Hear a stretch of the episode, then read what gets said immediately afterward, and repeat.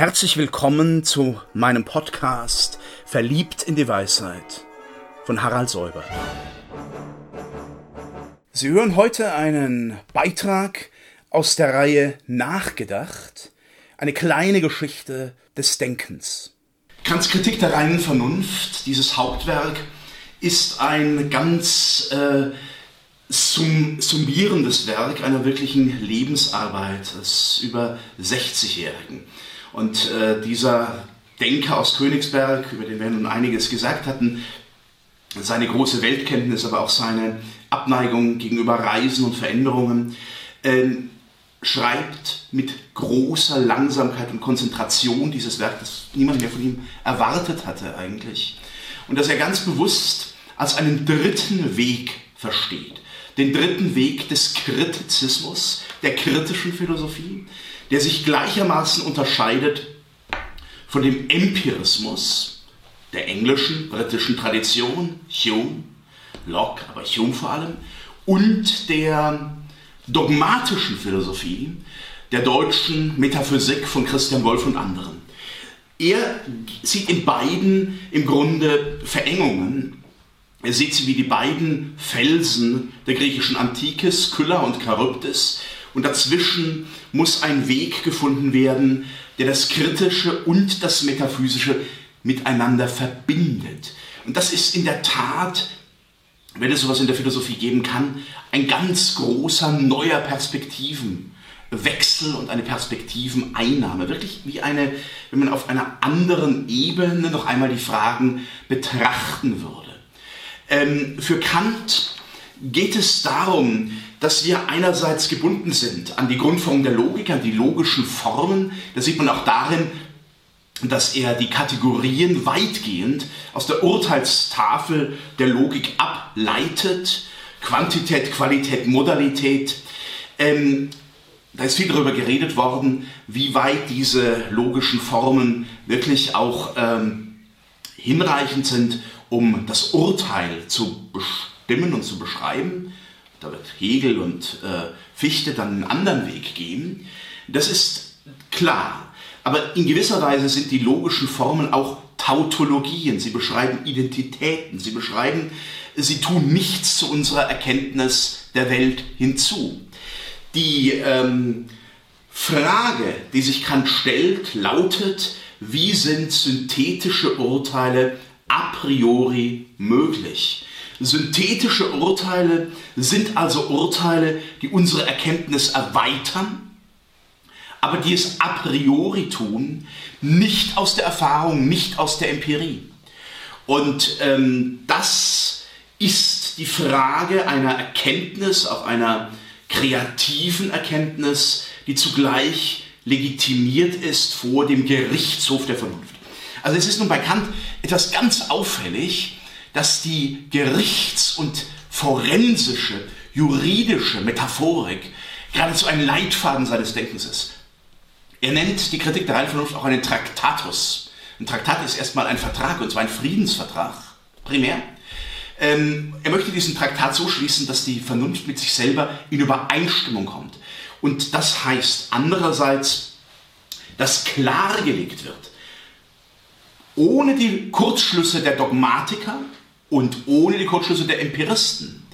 Ähm, was wir in Klarheit erkennen können, erfassen können und wo wir über diese Klarheit nicht gebieten. Unser Denken reicht aber über die Klarheit des definitorischen Erkennens und Erfassens hinaus. Das ist sehr wichtig zu wissen, weil Kant natürlich nun erstmal sagen würde, mittels der Kategorien können wir das erkennen, wo für wir auch ein Schemabild haben, ein Schematismus haben in Raum und Zeit. Sie kennen alle, wenn Sie mal in Kant hineingeschaut haben und geleuchtet haben, die Grundunterscheidung zwischen dem Ding an sich und der Erscheinung. Die Dinge an sich, das Wesen, das können wir gerade nicht mit der Klarheit unserer rationalen, ähm, logischen, kategorialen Erkenntnis erfassen. Das ist eben eine Einsicht, die die klassische Metaphysik, die Systeme von Descartes, Spinoza und auch Leibniz nicht hatten in dieser Form. Wir sehen nur die Erscheinungen in unserem Denken. Wir erfassen die Erscheinungen gemäß den Kategorien. Und äh, es ist so etwas wie eine Vermessung von Land und Meer, könnte man sagen. Das feste Land der Kategorien umtobt, umtost von einem Meer, über das wir nicht einfach nichts denken können, bei dem auch überhaupt nicht die Realität endet. Das wäre völliges Missverständnis, das wir aber nicht in derselben Weise kategorial erfassen können wie das raumzeitlich Gegebene.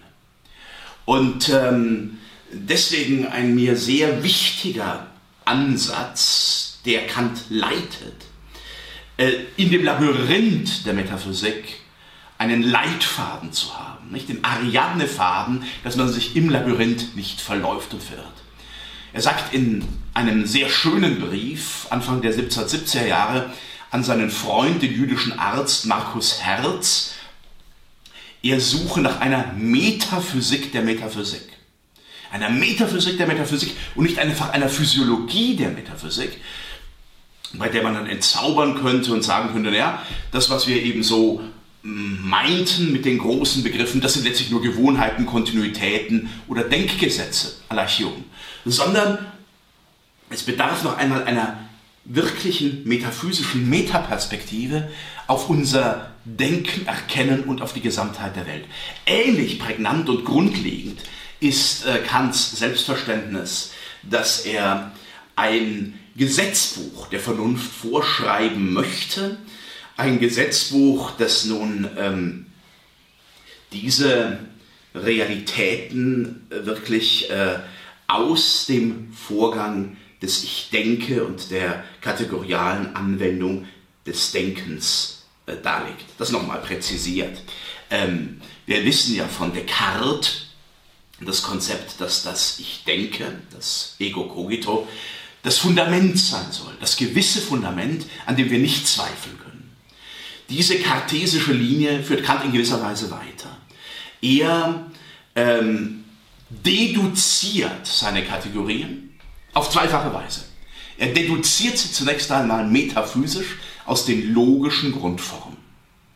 Urteilsformen sind Deduktionen der logischen Formen.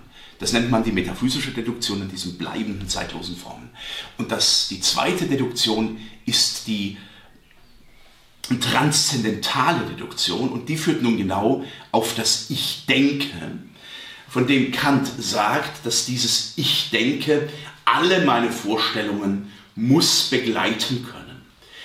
Äh, wenn wir allein an die logischen Formen gebunden wären, dann wäre nicht gewährleistet, dass dieser Denkakt mein Denkakt ist, dass er in der Kontinuität des Subjektes steht. Und diese Wendung, man eigentlich sagen könnte, was Hegel später auch aussprechen wird, die Substanz muss sich zum Subjekt erheben, die Substanz, von der Aristoteles ausging, das, die Usia, das Wesen, die liegt nun eigentlich garantiert in der Konsistenz des Denkens selber. Das ist nicht einfach eine Subjektivierung, sondern es ist eine Verbürgung der Objektivität im Denkvermögen dieses Ich und im Schlussvermögen dieses Ich. Also dass ich denke, nicht einfach ein Pol wie bei ähm, Descartes, sondern die Kontinuität, die unsere Gedanken substanziiert und zusammenführt.